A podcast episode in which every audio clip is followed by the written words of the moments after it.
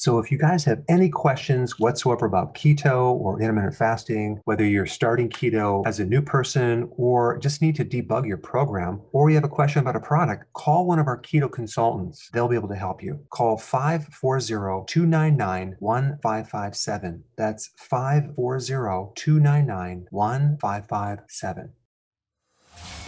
Welcome to the Dr. Berg Healthy Keto and Intermittent Fasting Podcast.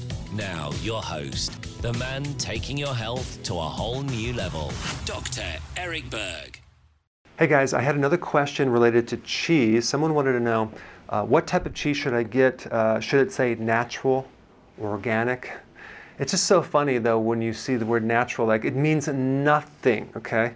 Um, and even organic, that means without pesticides. Um, but then you have grass fed, which is even better. But then there's one step further 100% grass fed.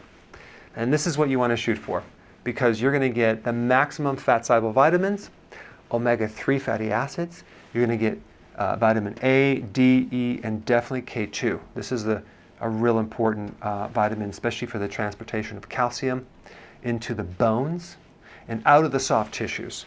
Um, you'll also get other really good um, uh, fatty acids, CLA, which is great for the immune system, inflammation, and even weight loss. DHA, EPA, it's good for the brain, it's good for the hormones, ALA. So there's all these great uh, essential fatty acids that uh, will help you uh, for your brain, for the nervous system. Available calcium. So I don't recommend taking calcium supplements unless you have osteoporosis but I like to get my calcium from cheese. Not only because I'm from Wisconsin, but because cheese is a great source of bioavailable calcium. So make sure you never go low fat cheese, do the whole milk cheese. And it would be an ideal scene if it could be organic and 100% grass fed as well. But usually, if it's 100% grass fed, it's organic. Great sources of protein, good sources of B vitamins, including B12. So some people get constipated if they consume too much cheese. So I would say three to four ounces per meal. That would be great. Hey, you know what? I just wanted to say thank you for watching these videos. You made it this far. I appreciate your attention and your precious time. Hey guys, I just want to let you know I have my new keto course just came out. It's a mini course.